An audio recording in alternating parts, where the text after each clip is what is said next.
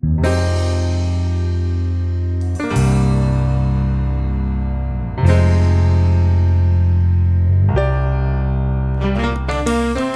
and gentlemen，欢迎回来，我是 Karen。对不起，我的猫很饿了。欢迎来到全中文特辑第五集。今天邀请了你们最喜欢的 Abby，好浮夸啊你！我的台词来了，时间过得好快啊，已经第五期了呢。我也收到了一些听众的留言，说他们希望多听到 Abby 的内容。Because today's episode is all in Chinese, so if you want to download the transcript with Chinese characters, pinyin, and English translation, you can check out the link in the description. 好，今天要来聊两个词，一个是内卷，第二个是躺平。什么意思呀？我的理解就是内卷是一种内部的恶性竞争。在一个组织或者是一个行业整体外部上没有进步，而是内部在恶性的竞争，消耗对方，消耗内部的资源。惨了，我没听懂。听众们，如果你们到这里没有听懂，不要灰心，因为我也没有听懂。不是我的错，我只是在引用那个 BBC 中文的词，就是举一个例子，比如说一个老师他给的作业是论文五千字。但是呢，很多同学为了想取得好成绩，他们会写到八千字或者是一万字。嗯，最后就是总的论文的产量非常的大，比如说所有合起来的论文的字数非常的多，并且这些学生所投入的精力和时间也都比他们本来应该投入的更多，但是。这些学生拿到的回馈还是跟原来一样的。其实我觉得这个还不是一个我们工作场合上的一个非常恰当的比喻，因为有人会说这是个好事啊，让你写多一点不好吗？但是如果放到工作上来说，这还真的不是一个好事。比如说，公司原来要求你九点到公司。然后大家开始八点半就到了，然后你本来九点到是没有问题的，但是因为每个人都八点半到，搞得你如果不八点半到呢，你就好像是一个很懒或者不称职的员工。嗯，所以这是一种内部的竞争。对，很多时候呢，就是那种跟风嘛。跟领导对此的态度非常的有关系。之前我经历过的几家公司，然后比如说有一个员工当天加班了，对不对？然后加班之后，哎，被老板发现了。老板发现过了上班时间，他还在那里努力的工作。这个时候，Karen，如果你作为一个老板，你会？有什么反应呢？呃，如果现在我知道这个内卷的问题，我肯定会跟他说，不用加班了，明天上班的时候再做，或者呢，给他加班费。啊，OK，这是我心目中的老板，理想中的老板的样子。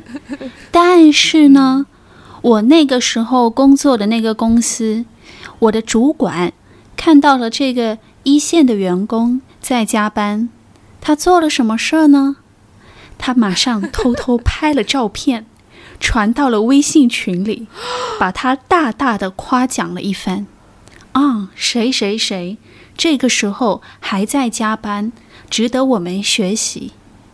群里面的其他员工该有什么反应呢？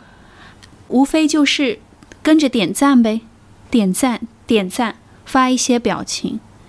那么这个看起来很小的动作，就是给员工带来了这样一种加班好，加班是值得肯定、值得鼓励的这样一种企业文化，对不对？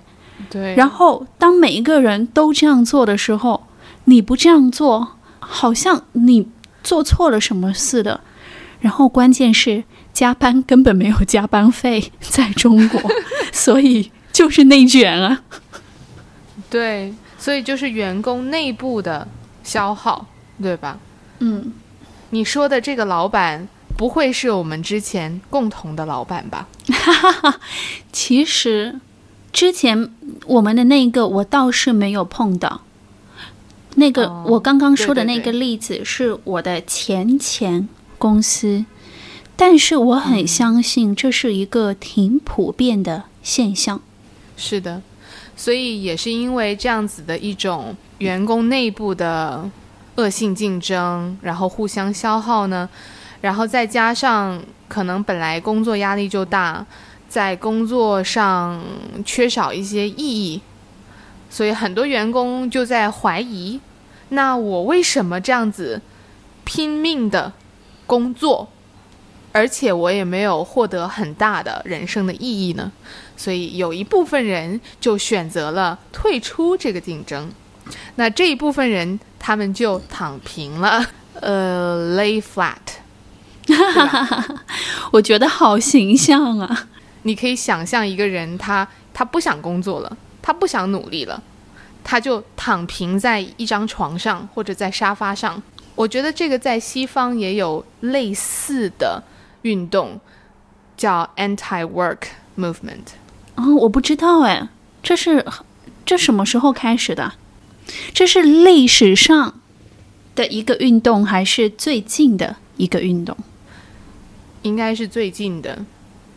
就是今天我加拿大的学生说，这个 anti-work movement 不是说不想工作的人，就是不想工作，不想做任何的工作，很懒的人，他们。做了一个这个运动，不是这样子的。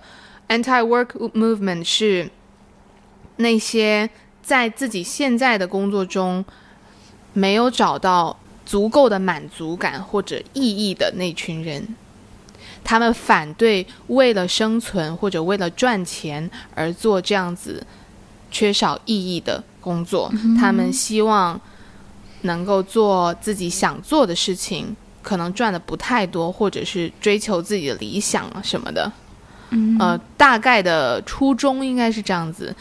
因为这个 movement 很大，所以它也有很多小的分支嘛。所以有一部分分支呢，就是叫 fire，是叫，哎，我忘了什么什么，这个 F 我忘了是什么，但是 I 是 investment，retire early。哦，好像叫 Fight for，is it？我不知道，可能也许我们的听众知道吧。可能是 Find investment 或者 For investment，Retire early，反正就是这样子的一个小的分支。基本上这群人就是希望能够 快一点赚钱、攒钱，然后再将这个钱去做投资，然后用投资的回报来。支持自己日常的花销，然后他们就可以早一点退休。退休就是去做一些自己喜欢的事情。嗯，Not a fan。啊，为什么呢？因为我觉得你刚刚说的内卷和躺平都是两种极端吧？是，嗯，面对某一种不正常的现象。所产生出来的两种极端的反应。不过你说的那个 anti-work movement，我觉得是好的，并不是说它一定会产生什么好的结果，客观上，而是说至少它会使得人们去思考这个问题，使得人们去想这个问题，就是。我工作的价值在哪？哦，我的人生中我应该把什么放在第一位，把什么放在第二位？这些问题。我觉得思考这些问题是很有意义的，不要很盲目的，就是每天工作工作这样子。你知道以前以前的可能在过去十年或者是在前二十年，有一种精神，在中国社会吧，有一种精神就是要奋斗，对吧？奋斗才是人生最大的价值，产出对才是最大的意义。然后，如果你不奋斗，你就是懒，然后被贴上了懒的标签的话。那就是一个非常可耻的事情了。但是最后，这个懒的标签渐渐的进化成咸鱼，然后很多人还会以咸鱼自嘲，就说：“我就是要当一条咸鱼呀。”对，其实这个也是一个好的改变，我觉得。我也觉得，就是人生观和价值观可以多元化一点吗？为什么一定你就要告诉人家一定要怎么生活呢？我我当一条咸鱼，只要我没有我没有干扰到你，我也没有做坏事，你为什么一定要我按照你那种 fighter 的方式去生活？反正就是因为这样子的一种价值观嘛，之前的人可能都会把马云看作是。非常励志的一个榜样哈，马爸爸。然后呢，对。然后现在你知道，你知道有人叫他吸血鬼。天哪，天哪！我觉得这个都太极端了。就说这些资本家在吸干我们劳动人民的血液。只要他没有违法，他在法律允许的条件内做事，然后。你说你给他，你跟他签了一个合同，去为他做事，你觉得你的血都被他吸光了？关键是你是自愿的呀，又我又没有拿着刀架在你的脖子上逼你签下这个合同，只要是你情我愿的，你就不可以指责别人什么，要指责就指责你自己。有一部分的人他会觉得说那些。亿万富翁，金字塔顶端那那百分之一的人，他们拥有的财富太多了，就是太集中了。嗯，然后呢？是他们的责任，甚至是义务，去，比如说贡献给社会，或者是去帮助一些底层的人民。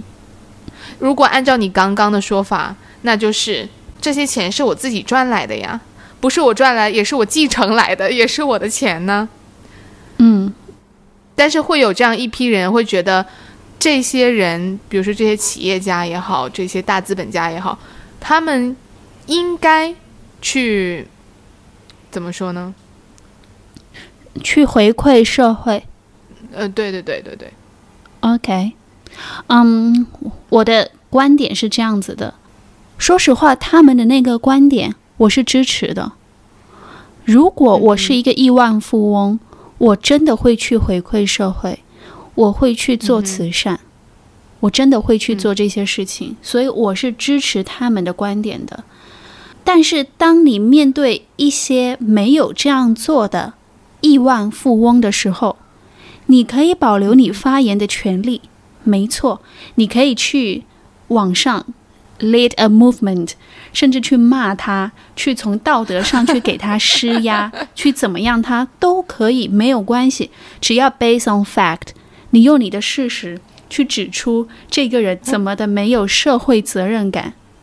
但是你就只能做到这了，你不能因为你说我认为他应该这么做，他却没有这么做，然后我把他关起来，这就过了，对不对？你可以指责他呀，然后他有可能，你的指责可能带来正面的力量，他有可能在这样的压力下，他就去做一些善事了呀。但是也只能到这样子，你不能因此把人家的财产充公，或者他的财产被充公了，被某一个机构、某一个权威充公了，你还在旁边拍手说：“对，没错，就应该这样子。”因为他那么有钱，他的钱就活该被拿出来。No, you are wrong。你可以在道德上去谴责他，但他的权利、权利的边界在哪里？你要看清楚，对不对？对，其实我在想的是，他应该被指责吗？我觉得你可以有自己的价值观、世界观，但是你没有权利，或者你不应该去把它强加于别人身上，即使你多么的认为那个人做的是不对的。你只是在发表你的观点、你的喜恶，嗯，把它说出来这怎么能算强加呢？好，这个我同意，因为我很支持言论自由。这个让我想到另外一件事情，跟这个类似，我很好奇你怎么看，嗯就是纯素，，OK，vegan，、嗯哼，对，纯素的一个运动。然后在美国的，我我记得应该是美国，在一个纪录片上看到的，在美国的一个城市有一家 butcher shop，然后有一群纯素主义者，他们就天天去这个店的门口去抗议，然后呢，场面也弄得很大，然后把自己装扮成被宰的那些动物啊，然后还点蜡烛啊什么什么的。就是他们已经干扰到这个店都无法正常营业了，因为你想有一群人在那里喊不要屠杀动物，然后去店里的买东买肉的人都会觉得呃都不想去了，对吧？如果是我，我肯定不想去了。嗯所以这个影响到他们的生意了，已经。然后他们就跟这群人去交流了，说他们的目的是什么。然后这一群呃纯素主义者呢，就说他们的目的是将这个城市在可能几年以后变成一个纯素的城市，这是他们的目标。OK，他们就以这样的方式去抗议。那你也可以说他们是言论自由。他们为什么特别的就针对这个店呢？那我想说，超市里都有那些 meat session，那那他们的反应是什么？他们应该是逐个击破吧？嗯，他们应该也会去针对其他的一些店啊、去做抗议，但是这个我就觉得过了。嗯哼，嗯，但是呢，他又在自己的合理的权利范围内。我觉得这就是问题的所在，就是因为你知道。中文里面或者中国里面关于什么治安管理啊这些东西是有一套规定的。如果你到一个人的店门口，然后比如说门前的几米之内是不可以停车的，你的车不能停在我的店的哪里，因为这会影响到我做生意，就是有这些规定。然后如果你说的，我不知道他们的行动到达什么地步，据你来说，很有可能就是已经违例了吧？对呀、我也不知道，反正最后的结果，那个店呢就跟他们协商嘛，协商以后，他们决定做出妥协，就是会在他们的店门口贴一张纸，就是写什么“杀生是残忍的”什么什么的。哦 其实我们回到那个话题吧，就是说，躺平和内卷，我会选择哪一种，或者嗯哼，我会更更倾向于哪一个极端？那如果是我，我会更倾向于躺平的那个极端，我绝对不会嗯。是内卷的那一个，但是我也不会是躺平的那个极端，但是我会更倾向于，因为我觉得是一个非常没有意义的事情，比如说，加班文化，你要意识到你权利的边界在哪里，你要 fight for yourself。如果你一直不得不加班，你应该，你要么辞职，要么你去跟老板商量一下这个问题，而不是一方面忍着，甚至 be proud of it，以此为豪，然后拉入更多的人 进进入加班这个行列。行，那我觉得时间差不多了，谢谢今天 Abby 来做客。如果大家喜欢 Abby 的播客，就写留言告诉他好吗？谢谢 Karen 的邀请，下次再见，拜拜。拜拜。